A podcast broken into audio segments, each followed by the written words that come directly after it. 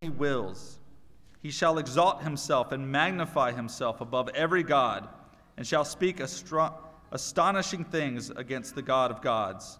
He shall prosper till the indignation is accomplished. For what is decreed shall be done, and he shall pay no attention to the gods of his fathers, or to the one beloved by women. He shall not pay attention to any other God, for he shall magnify himself above all. He shall honor the God of fortresses instead of these. A God whom his fathers did not know, he shall honor with gold and silver, with precious stones and costly gifts. He shall deal with the strongest fortresses with the help of a foreign God.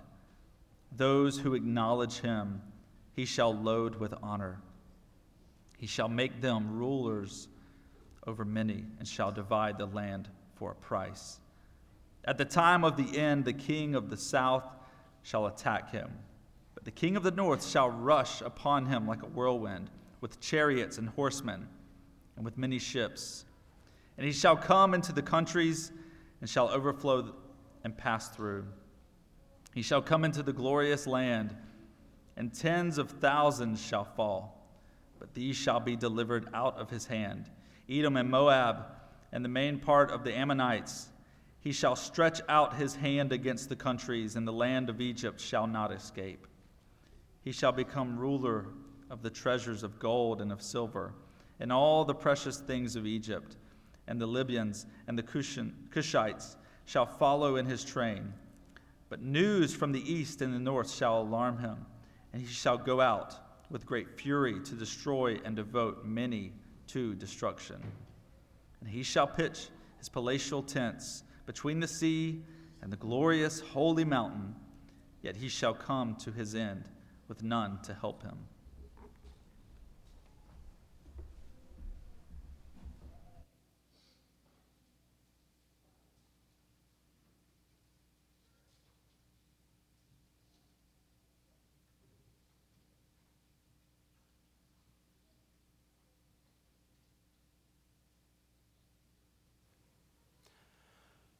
Let's pray together.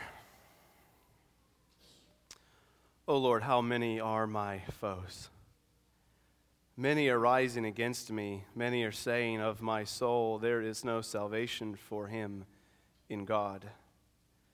But you, O Lord, are a shield about me, my glory and the lifter of my head. I cried aloud to the Lord, and he answered me from his holy hill. I lay down and slept. I woke again, for the Lord sustained me. I will not be afraid of many thousands of people who have set themselves against me all around. Arise, O Lord, save me, O my God, for you strike all my enemies on the cheek, you break the teeth of the wicked. Salvation belongs to the Lord, your blessing be on your people.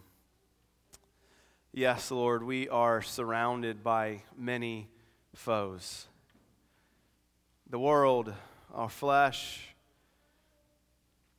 the devil, the spiritual forces at work in the world who want us to fail and to lose the fight, who want to corrupt us, who want us to sin, to turn away from the living God. But with you, we are safe.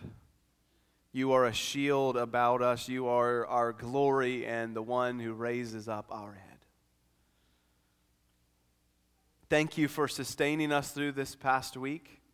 For some of us, it perhaps was a very good week, a joyful week, full of good news and triumphs and successes and joy and happiness and good conversations and easy uh, time sleeping and uh, productive days at work, excellent opportunities to, uh, to teach our children. It was full of wonderful things, and we come here today energetic and excited and, and, and ready to continue to see another day. For others of us, Lord, each moment of this week was pure agony.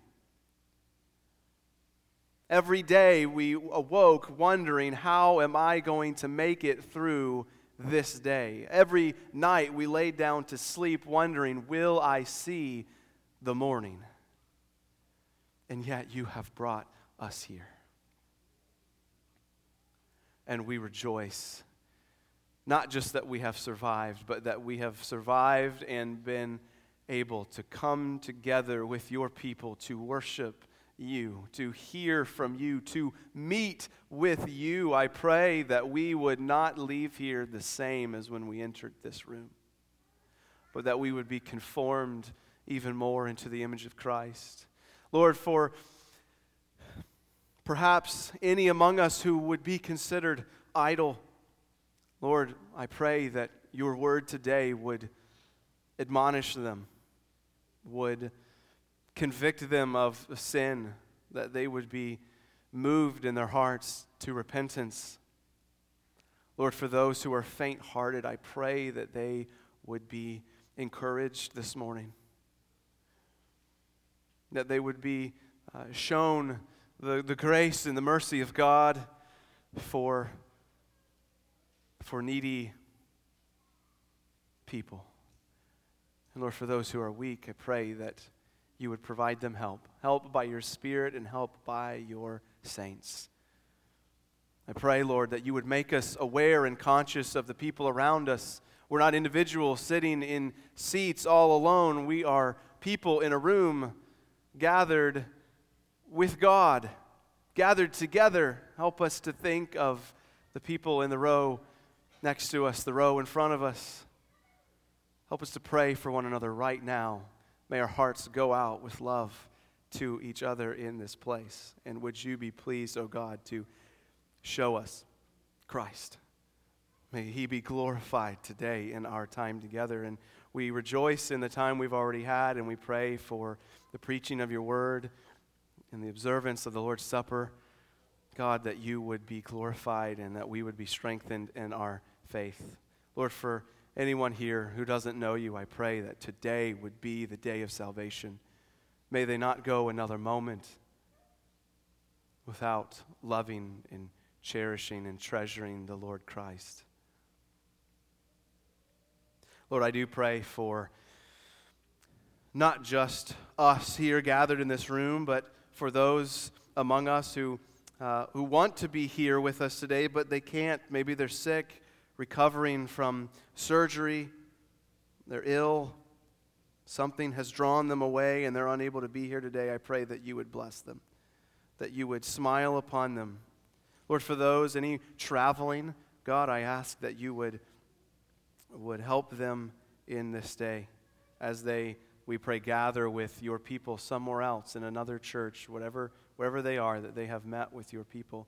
Lord, especially I want to pray for um, one of our elders, Olumide, as he is preaching elsewhere this, this Lord's Day and speaking to this church about Lux in Tenebris, um, his, in his efforts to raise support for pastors in Nigeria seeking theological training. We pray for him that you would uphold him this morning and give him grace and, and blessing that he might proclaim your word um, faithfully and that you might raise up supporters for the work uh, there at, at that church. We pray for, um, for other churches as well, not just ourselves. We, we pray for the Kirk Presbyterian out in Savannah. We pray for Pastor Pete Whitney, and, and we thank you for him and his elders and deacons, and we, we, we ask that you would make their labors fruitful that you would bless them and strengthen them, uphold them by your right hand. And we ask that you would help us to remember that, that we are not alone. Even here in our area, the greater Savannah area, there are churches that are growing and being strengthened by the Spirit with us. And so we give you great praise for them and pray for the Kirk this morning that as they gather, you would meet with them as you do with us. Lord, for one of the churches in the Reformed Baptist Network that have joined with us there to enjoy one another's fellowship and to cooperate for the purpose of missions in the world. We pray for Grace Fellowship Church in Bremen, Indiana. Pastor John Heaney, and we thank you for them and for their willingness to host the GA last year and it was a blessing to us to be there. And we, we pray for them this morning. And as they, as they gather, that you would um, speak in a fresh and powerful way to them this morning through the preached word, that they would hear and see Christ, and that they would walk away having spent time with Him by the power of His Spirit, and that they might be further transformed into His image. And, and we ask for faithfulness to continue there. And for the Reformed Baptist Network, we do pray, Lord, that you would help us to, to think well about the future as we continue to grow and churches come into the network. We need wisdom. We need meeting places. Lord, for the GA this year, we still need somewhere to meet. And so I pray that you would make it apparent where that ought to be. And God, we, we, we pray for one of our missionaries this morning, for Raul, Raul Torres in Juarez, Mexico in the Iglesia Bautista Pacto de Gracia, we pray that you would help him and his ministry there, and that he would continue to be supported, and, and that his needs would be met through generous donations of your people. And, and we ask that you would give him strength on the mission field. And, uh, and we thank you for his life and ministry. Lord, we also thank you for Steve and Maggie Carr, and we pray that you would give them patience and urgency and perseverance in their work to raise the remaining support that they need for their move to Cluj, Romania. We pray for the people of Romania. We pray for the people of Cluj. We, we ask, God, that you would just pour out your spirit upon them, that you would bring uh, boatloads of people into the kingdom through the work of Serge there on the ground, that Steve and Maggie will be joining when they go. And we ask, God, that you would give us not just a heart to send uh, a missionary couple overseas long term, just to say that we've done it, but that we would long to, to see the, the people there in Cluj to come to know Christ or to come to know Him more closely, intimately than they presently do. And so we pray for the, the church plant there, and we pray for all whom Steve and Maggie will be meeting, and we, you would prepare those souls and hearts for important gospel opportunities and conversations. And lastly, God, going back to Nigeria, we pray for our, the seminary. We thank you for the improvements in the library and the increase there. We ask for help in finishing the building project, and we give you many thanks for all of the support that we have had for years there uh, at IPTT, and, and we ask that you would use that seminary, use our labors there, not for the glory of our name, but for the glory of your name. It's in Jesus' name I pray. Amen. Please take your Bibles and turn with me to Acts. We're going to be in Acts chapter 8 this morning, looking at verses 4 through 25. Acts 8, 4 through 25. And uh, the um, title of our sermon is Fallout. And the keywords for our worshipers in training are scattered, Simon, and Samaria. Last week in Acts 6, 8 through 8, 3, we saw the Lord use uh, a very dramatic and really awful event in the life of the church, the stoning of Stephen, we saw the Lord use that to scatter his church, his disciples, into uh, the surrounding regions of Judea and Samaria. He scattered them out from Jerusalem into Judea and Samaria. If you remember, Jesus had promised his disciples in Acts 1 8 that he would give them his spirit, which he did on the day of Pentecost. And we saw that in Acts 2 after he was exalted to the right hand of God as the, the newly crowned king of the universe. He gave them his spirit, and he said his spirit would empower them to bear witness to Christ and to the things that they had seen regarding his, his life and ministry, his death and resurrection he would, they would bear witness to him in Jerusalem and then in Judea and Samaria and eventually to the ends of the earth. And so in our text today, uh, we have left Jerusalem with the disciples.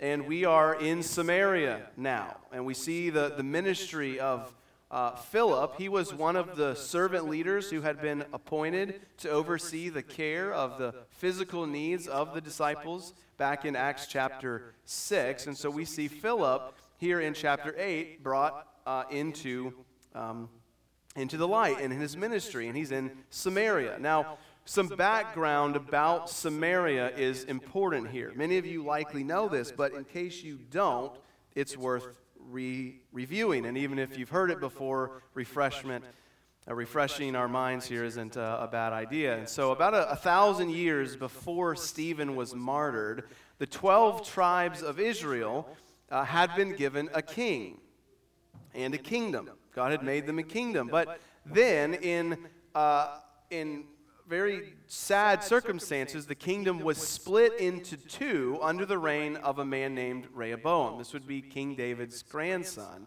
The, the ten northern tribes formed one kingdom, which we see referred to as Israel, and they had made Samaria their capital.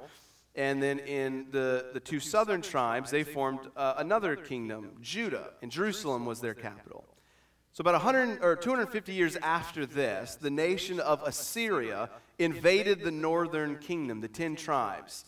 And so the people of Israel, the people of Samaria, who weren't killed or exiled, ended up intermarrying with the Assyrians, a, a Gentile, non Jewish people group. And then, about 250 years after that, in the 4th century BC, they set up a new temple on Mount Gerizim, and they had rejected all of the Old Testament except for the first five books of the Bible, the Pentateuch. And so by the time of the New Testament, by the time of these goings on in Acts chapter 8, um, which is um, you know, about 300 years after this out full on apostasy of the Samaritans, the Samaritans were considered total enemies with uh, Jerusalem, with the Jews, culturally and religiously. They were considered spiritual and ethnic half breeds. The Jews and the Samaritans hated each other.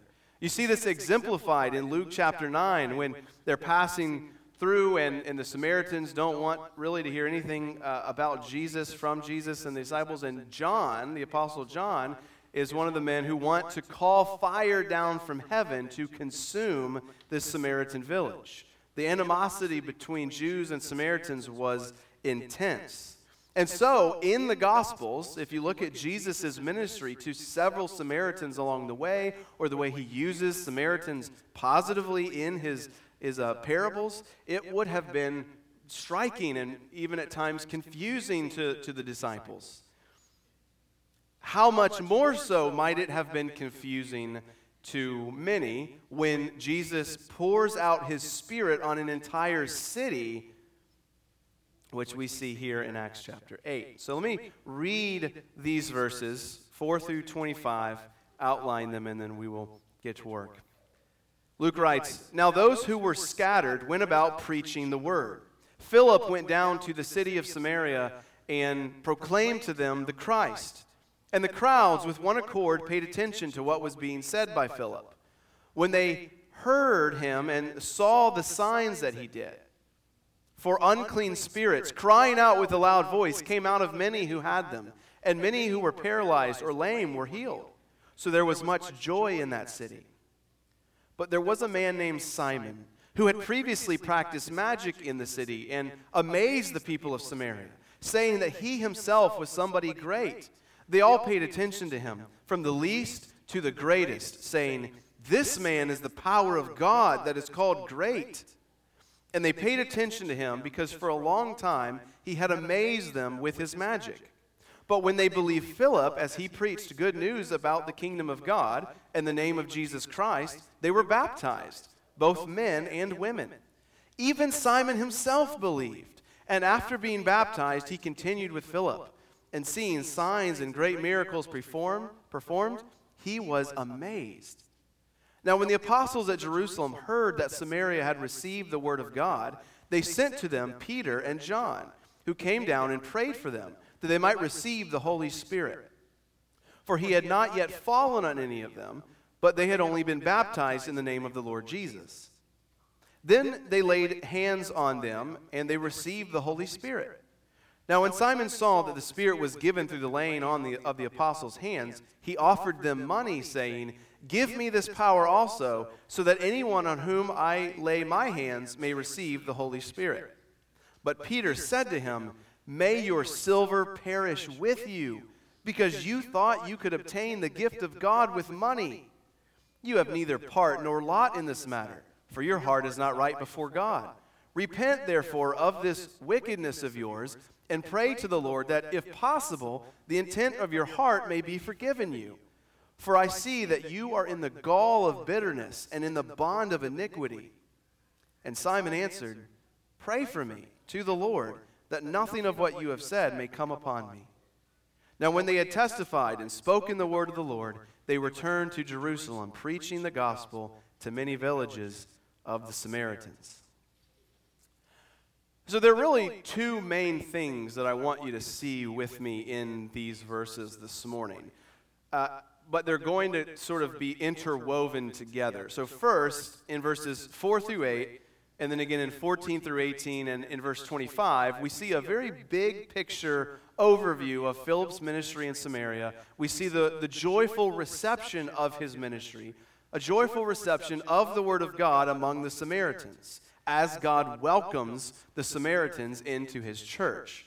But then, secondly, in verses 9 through 15 and 18 through, or 9 through 13 and 18 through 24, we see eh, eh, one particular example of a man, Simon, the, the magician, or Simon the sorcerer. We see his uh, conversion, his sin, and, and rebuke that he receives from Peter. And like I said, Luke weaves these two stories together um, like one of those uh, big uh, double decker sandwiches, right? So if you had like uh, the meat and then the, or the bread, the meat, the bread, the meat, the bread, right?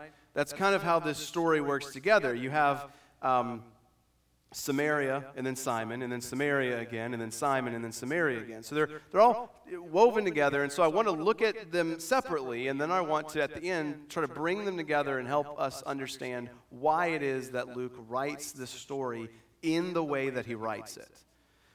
So that's what we're doing. First, look with me then, beginning in verse 4, at the, the gospel reaching Samaria. And there are three, as I said, movements to this story. In the, the first part, in verses 4 through 8, Philip's ministry is described in very, very general terms. We see what he we see his general ministry and we see resulting joy that comes from it. But then in verses 14 through 18, Luke describes the, the apostles' involvement and the Samaritans' reception of the Holy Spirit. And then in verse 25, we see the apostles return to Jerusalem, but they continue preaching the gospel to the Samaritans along the way. So I want to look at each of these under this first heading. First, in verses 4 through 8, here's the, the gist of, of what Philip has done there in Samaria. He was preaching the gospel to great effect. The cultural and spiritual half breeds were hearing the gospel and paying attention to it. They were committed to listening to him. They saw the signs, they saw the wonders that he performed, they heard the words that he spoke, and they listened. They paid attention. And he was healing many with unclean spirits, and he was healing those who were sick. And, and as I said, the outcome is, is simply uh, stunning. It's, it's pure. There was much joy in that city, is what Luke writes. But then we're told in verses 9 through 13 that and this is not the section so much about Samaria, it's back about Simon, but we do learn there in those verses, the 9 through 13, that those who believed were baptized. So Philip preached, they paid attention, some believed, those who believed were baptized. But then, in um, here in 14 through, uh, through, through 18, or 17 rather, we, we run into a problem. So there's joy, there's casting out of demons and healing of the sick, but then we get this problem. The Samaritans they had received the word of God, they had been baptized in the name of Jesus, but they hadn't yet received the Holy Spirit. And so the apostles send Peter and John down to lay hands on them that they might receive the Spirit, uh, assuming, you know, once they've confirmed, in fact, that they had re- believed.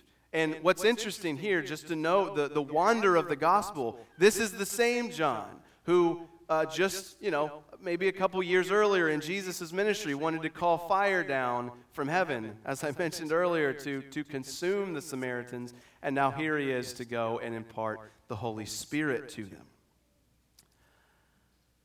And yet, this account from Luke's pen has led to a lot of confusion for many people. And it brings us back to Acts chapter 2, when Acts chapter 1.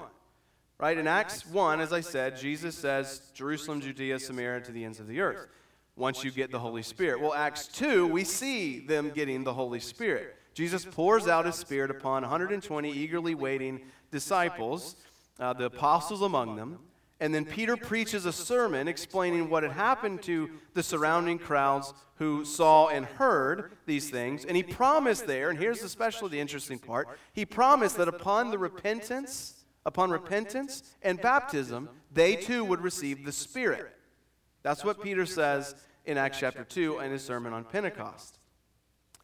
And so on that day, if you recall, about 3,000 Jews from all over the known world who had journeyed to Jerusalem for Passover and Pentecost, they were converted, were baptized, and received the Spirit.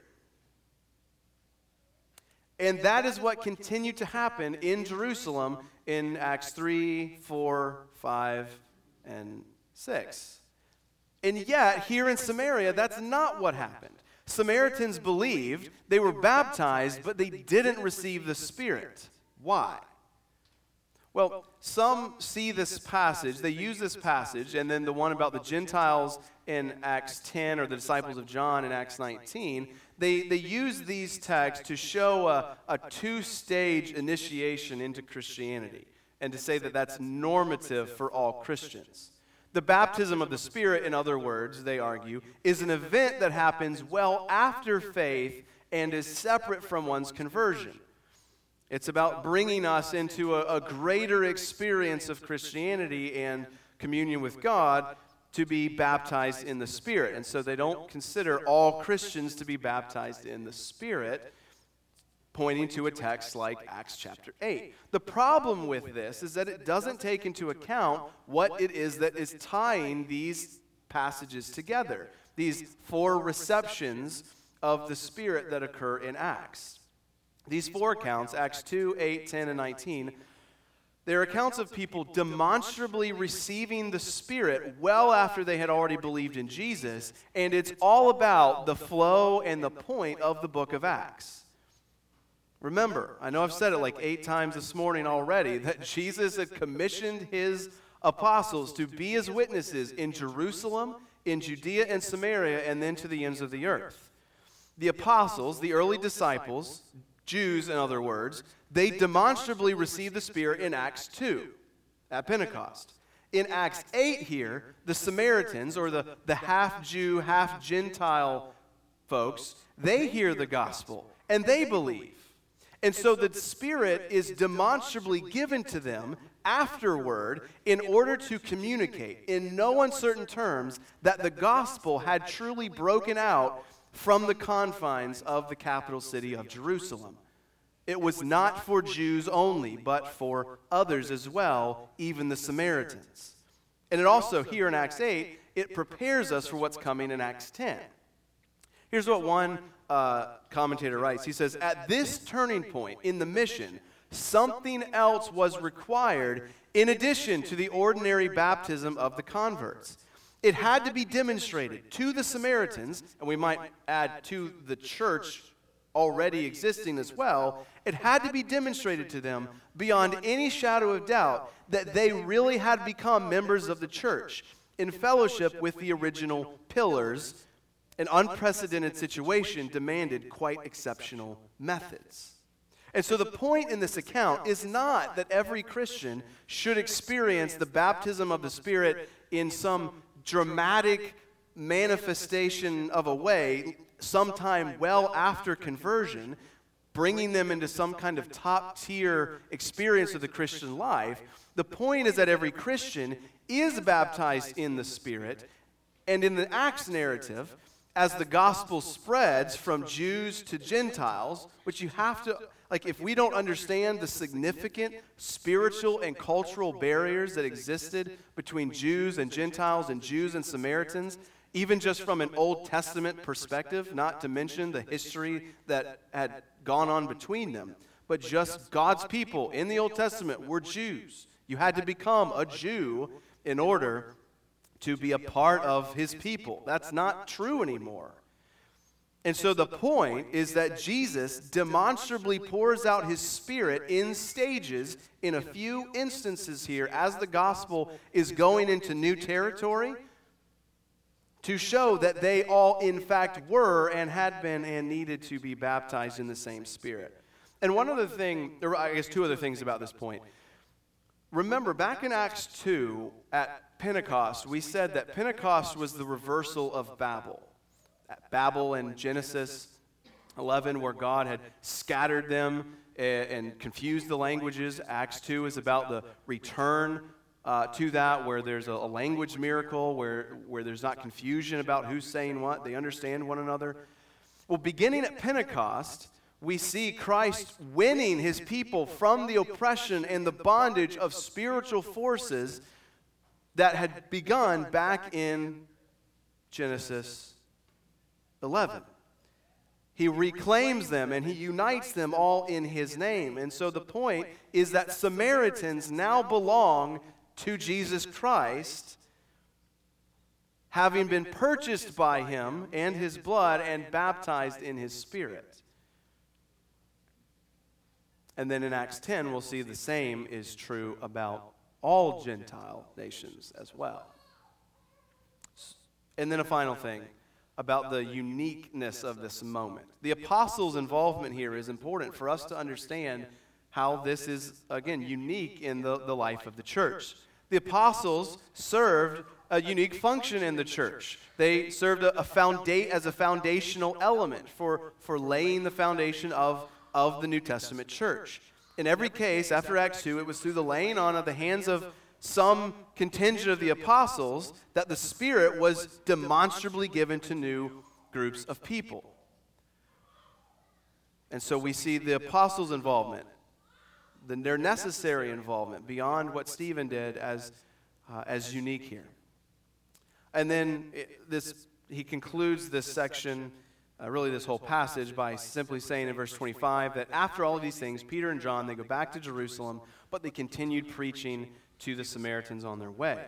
So the gospel, point number one, the gospel has come in full to Samaria, to perhaps the, the great surprise of many. Well, secondly, then, let's go back through uh, these verses and consider this man, Simon. And, uh, and we'll see that primarily in really in 9 through 13, and then in um, 18 through 24, where we see this.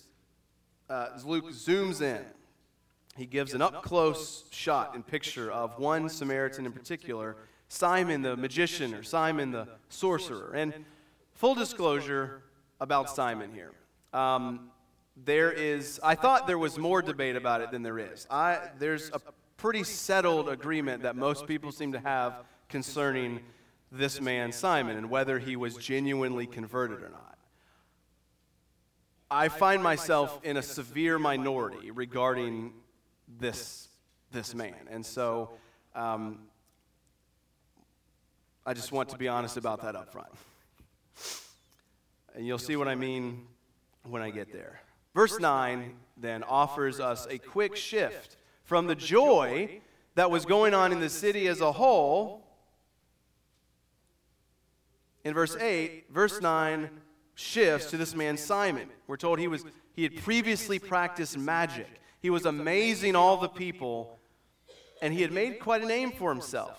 Luke writes, they, they all paid attention to him, from the least to the greatest, saying, This man is the power of God that is called great.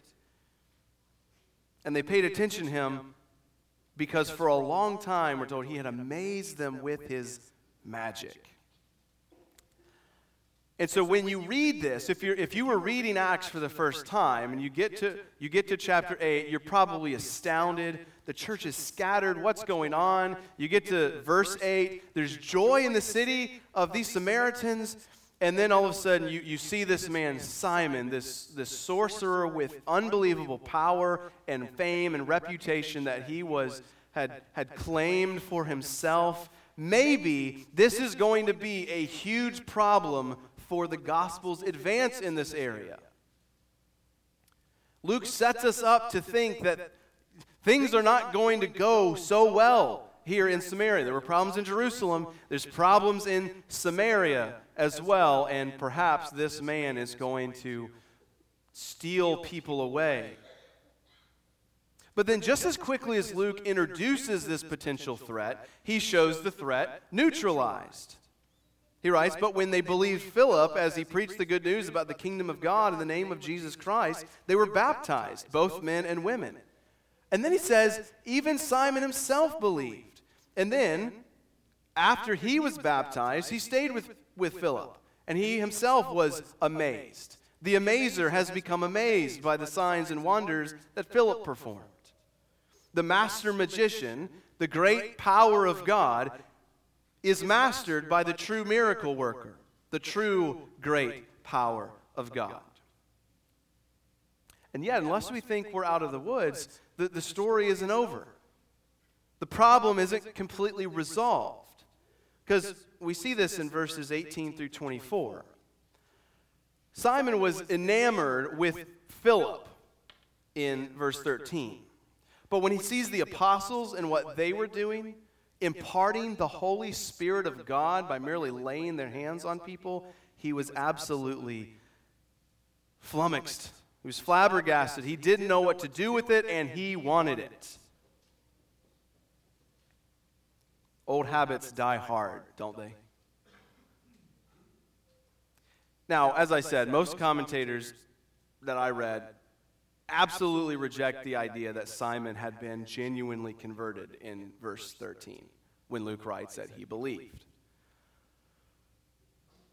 But it's not just, and it's not just because of the request that he makes that they say this. It's not just because he wants to buy the Holy Spirit. It's not just because of his insane request, but it's because of Peter's rebuke and because of Simon's uh, response to Peter's rebuke. Peter tells him basically, to hell with you and your money. You have neither part nor lot in this matter because your heart is wicked and not right before God. Pray and repent, and if possible, ask that you might be forgiven. And he ends the rebuke by locating Simon in the gall of bitterness and the bond of iniquity. And admittedly, those are, those are strong words. Right? Like, I've never said anything close to that to probably anyone in my life. Strong words from Peter. And so it should give us significant pause regarding this man, Simon. We should not haphazardly, we shouldn't be uh, too rash in simply saying, oh, well, of course he's a believer because Peter is very bold here. And yet, I do not believe there is any actual reason to conclude, at least with the confidence that so many do, that Simon was not genuinely converted, as Luke records. Here's why. First, I think it's important that we consider the different vantage points from which Luke writes and from which Peter speaks. Luke, as the narrator of the book, tells us fairly plainly in verse 13 that Simon believed. He was baptized and he continued with Philip. He then describes an awful, awful sin that Simon commits. But then he seems to indicate that there was perhaps some kind of repentant heart in verse 24. He asked Peter to pray for him that God's judgment might not fall on him. Now, contrary to Luke's big picture authorship of the book, Peter is simply responding correctly in the moment to the man's sin. Luke's point is to show us the power of the gospel, the grip of sin, the need for correction in our lives. Peter simply wants to warn Simon that he needs to understand the danger he was in. In effect, Peter was saying, hey man, check yourself. These kinds of desires are at war with the Spirit, and if you continue in them, you may very well show yourself to be cut off from Christ. And so Simon responds with a request pray for me. It's true that the New Testament sometimes uses the word believe to describe something less than actual saving faith in the person and work of Jesus Christ. You think about James 2:19. You believe that God is one? Good for you. Even the demons believe that. But I when you read Acts 8, I think you have to do a lot of reading into the text in order to arrive at a firm conclusion, anyway, that Simon didn't actually believe, that he wasn't genuinely converted, as Luke explicitly says he did in verse 13.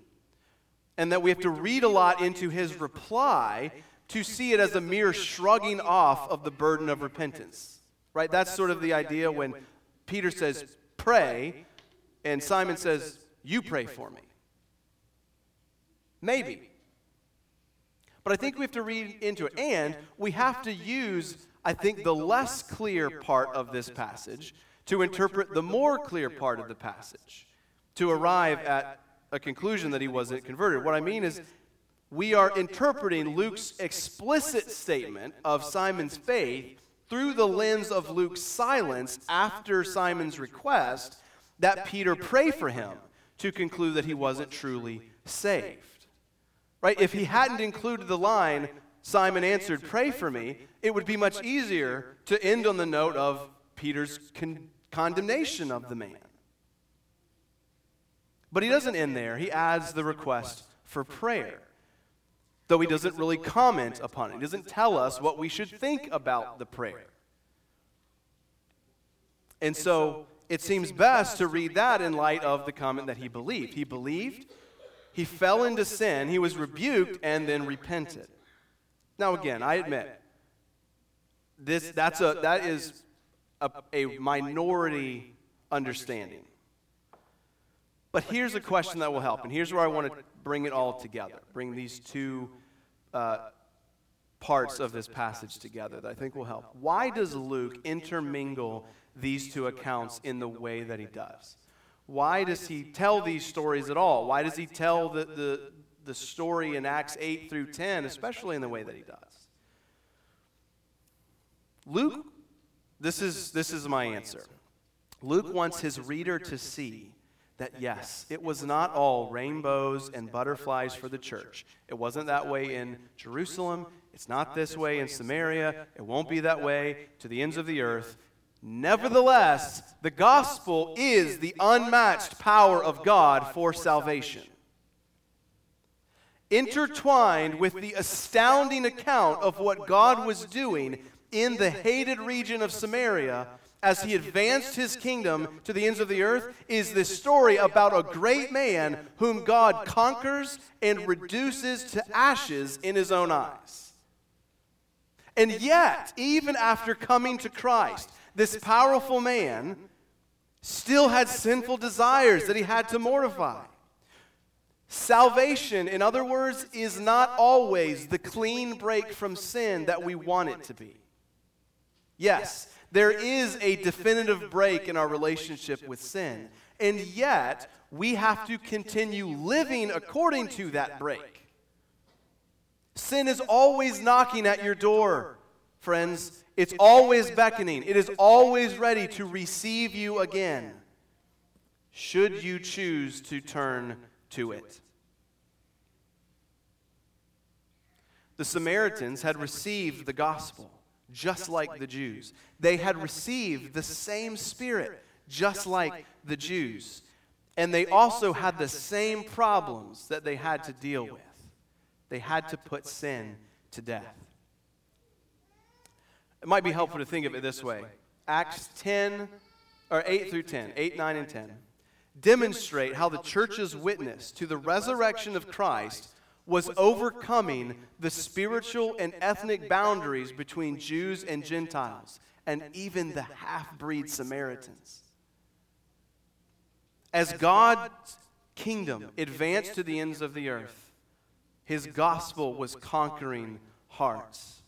Doesn't it, therefore, make the most sense, given what is said about Simon and what is not said about Simon, to see his conversion as genuine, even if messy, but it's a genuine declaration of the power of God to save the greatest sinners among us? In fact, as we're going to see in the weeks to come, Simon is just the first of four examples that, um, that Luke makes of this in, in this story. Right? In Acts 8, in this section, up through 25, we see Simon the sorcerer. In our next section, in 26 through 40, we're going to see the Ethiopian eunuch. And then in chapter 9, we see a persecuting Pharisee come to believe in Jesus. And then in chapter 10, we see a curious centurion of a Roman cohort. The point the kingdom of man is no match for the kingdom of God. And so, that's, that's my take on Simon. Either way, we need to get this sin is dangerous. And that's the first point of application I want to make as we wrap up here. Simon's story teaches us whether you think he's converted or not, at a minimum, it teaches us that while we must rejoice in the power of grace, we must also put sin to death. Simon believed, but he didn't understand the danger that he was in to fall back into old patterns and old habits. And according to Peter, he either did, depending on your take, or he nearly invalidated his faith. And so, what sin is in your life, friend? What is the sin that you are tempted to ignore? What wrong thinking are you not quite willing to engage in battle? What sinful longings and desires of the heart are you leaving unchecked? What choices do you continue to make despite their offense against God and the harm that they bring to yourself and or to your neighbor? You know, Simon's sin is an egregious one, to be sure. But does that mean that your lesser sin deserves God's wrath any less? Friends, I would urge you don't, don't toy with sin. If you give it a foothold, it will take over your life. Let's put sin to death here at Redeemer Baptist Church. In other words, to quote uh, the great John Owen, be killing sin or else it will be killing you. That's the first point. Second point. I was going to make this a longer point, but I, because of the, the text uh, with the, the Ethiopian eunuch, I'll save the, mo- the majority of it for that. But I'm going to make this point now um, about the importance of being baptized. So, to make the point quickly, the Samaritans believed, we're told, and were baptized. Then we'll see the Ethiopian uh, believe and get baptized. And then Paul believes and gets baptized. And so, for the next several weeks, you're gonna, we're going to be thinking about baptism. And so, if, you, if you're here and, and you, don't, you haven't been baptized, but you believe in Jesus, um, you need to be. It's a declaration of what God's done for you, and Christ commands us to, to baptize disciples. We publicly identify with him in our baptism. We identify with the suffering Savior who died and was raised to life. You know, our faith is not a mere, it's not a matter of, of mere private, personal opinion and conviction. It is the faith once and for all delivered to the saints. And so we want to identify publicly with Christ through the ordinance of baptism. And so that's not a, a negotiable for the people of God. More on that later. Thirdly and lastly, then, let us embrace people who are different from us. That's another thing this passage teaches us. Right? Even people, not just different, but people who are your your natural enemies. Right? Your enemies should be the objects not of disdain, but of prayer and love. And you should, we should rejoice when we hear of our enemies embracing Jesus in the gospel. So think about it this way who in your life is just intolerable to you?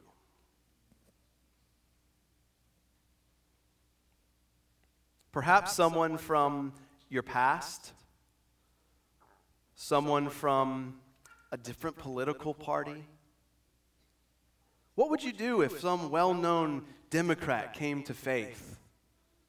Would you rejoice or recoil? I pray that as we think about people in our lives that are estranged and cut off from God, who are our enemies, that we would pray for them. Yes, we want justice in the world, and God will give it. But a passage like this teaches us that even people that we think are reprehensible, beyond salvation, that God has often another plan in place. And so I pray that we would, our hearts would be filled with joy when we hear of God doing great things among people that we might find distasteful. Amen. Well, for those of us who have been reconciled to Jesus through the blood of his cross, who have been raised to newness of life in him through the power of the Spirit, God invites us to come and rejoice in our salvation as we gather around his table.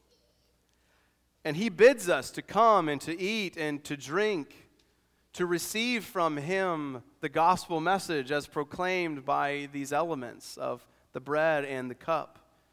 The bread and the cup together represent the body and the blood of Jesus Christ, broken and shed for sinners, and they, they preach that gospel to us that Christ died, was raised from the dead, and is coming again after he sat down at the right hand of the Father.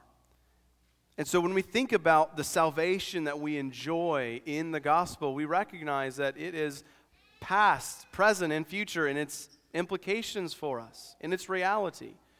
The Lord's, Sup- uh, the Lord's Supper tells us that in the past, Jesus died. In the past, you were saved. And there's a historical element to our faith. But it's also a present reality because it's not just something accomplished for us in the past, but it's, it's a salvation that we enjoy in the present moment. God exposes our sins through the Lord's Supper as we proclaim to the world that we are sinners by coming to the table. But it also, when we eat and drink in faith, God meets our need and strengthens us by grace to love him more. And the Lord's Supper in the for a future reality reinforces the promise that Jesus will one day return to raise our mortal bodies to reign with him on the earth forever. And so when we gather each week, we gather as sinners, forgiven sinners, and God communicates his continued pledge of love to us. The Lord's Supper is not a bare sign but it is a seal, a warranty of the grace of God that has brought you to this moment and will stay with you, beloved, forever. It's a sacrament of the church. So it is for Christians. So if you've trusted in Jesus, this meal is for you. But if, if you haven't, if you're not a Christian, or if you've not professed faith in Christ, you've not been baptized, or if you're under church discipline, or if you're living in unrepentant sin, sin that you, not sin that you struggle with, but sin that you have no desire to mortify, you are, you are living in it wholeheartedly. If, if that's you, then you shouldn't partake. You should wait. You should do work with God. You should pray and, and be forgiven and, and run to Him. But if you love Jesus, if you have trusted in his atoning death, if you have found refuge in his eternal priesthood for you, and you have professed him as Savior, Lord, and treasure, then, then you are welcomed, encouraged, and invited to join us at the table in celebrating this sacred meal. Paul tells us in 1 Corinthians 11 um, about how we should come to the table, giving some specific instructions. And there he, he warns us not to eat or drink in an unworthy manner, for in doing so, he says, we eat and drink judgment on ourselves. If we come not having weighed ourselves in relationship to God or to man. And so I want to we want to do that now. We're going to take a minute in silence and just we're going to pray, weigh our hearts before the Lord, and then I'll offer a prayer for us all, and then we'll eat and drink together.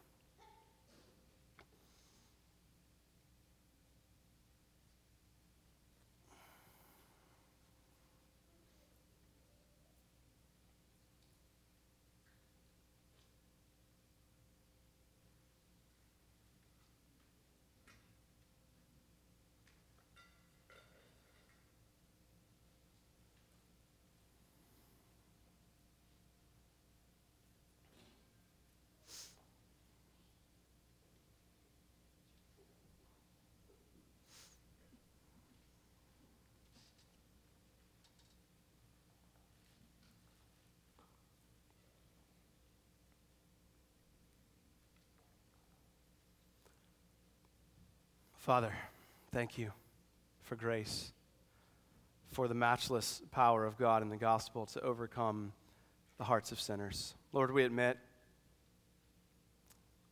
it's not, it, it may not be completely possible to know whether Simon was genuinely saved. We desire that he was. We hope that he was. But either way, there's a valuable lesson to be learned from his life and his sin and his rebuke. Sin is ever crouching at the door, ready to conquer us. And so we pray that you would help us by the power of your Spirit to be watchful, to be aware of our need for grace. Help us to put on the, the armor of God that we might fight against our, our enemies, the, the spiritual forces that work in the world that long to drag us to hell.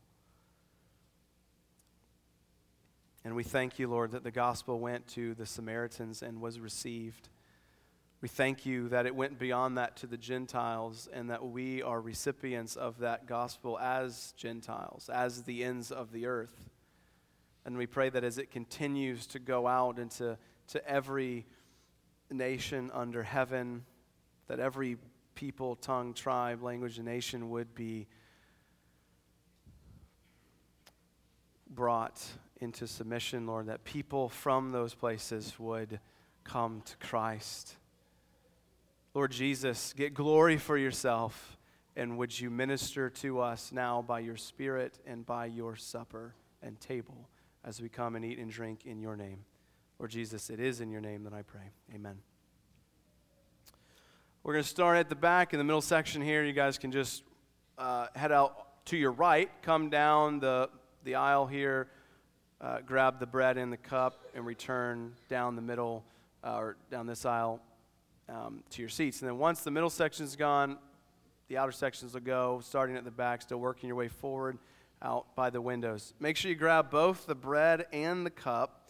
And then once all have been seated, we will eat and drink together. And a word about the, uh, the cups. In each tray, all the outer rings are grape juice, the inner rings are wine. Brothers and sisters, come, let us receive with thanksgiving the body and the blood of the Lord Jesus Christ depicted for us in these elements.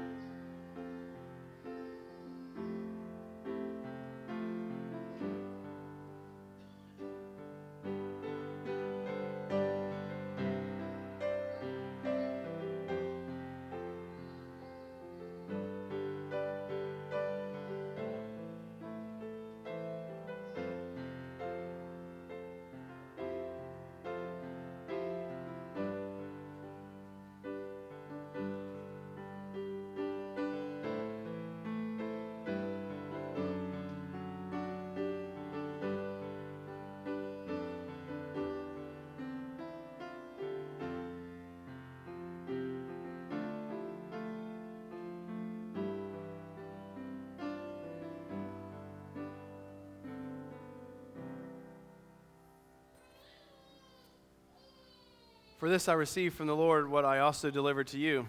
That the Lord Jesus, on the night when he was betrayed, took bread, and when he had given thanks, he broke it and said, This is my body, which is for you. Do this in remembrance of me.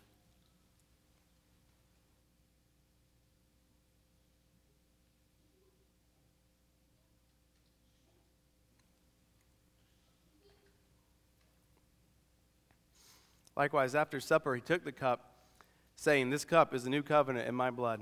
Do this as often as you drink it in remembrance of me.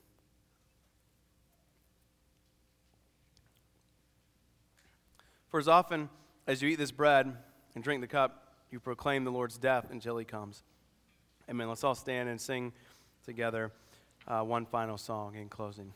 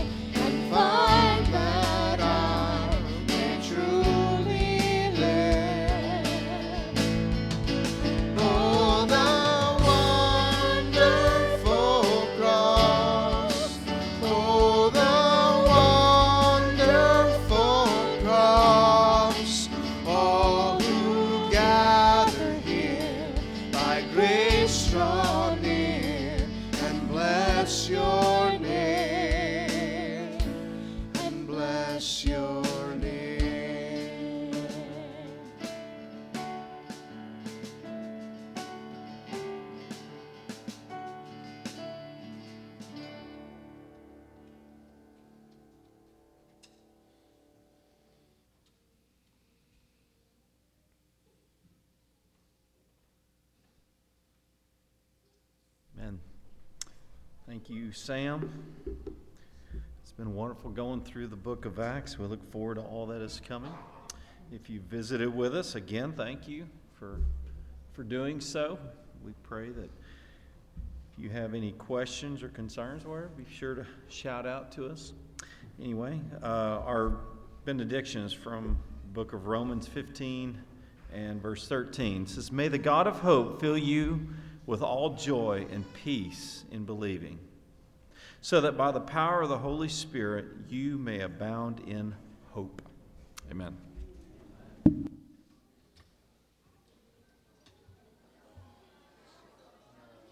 Josh was reading the, the passage this morning.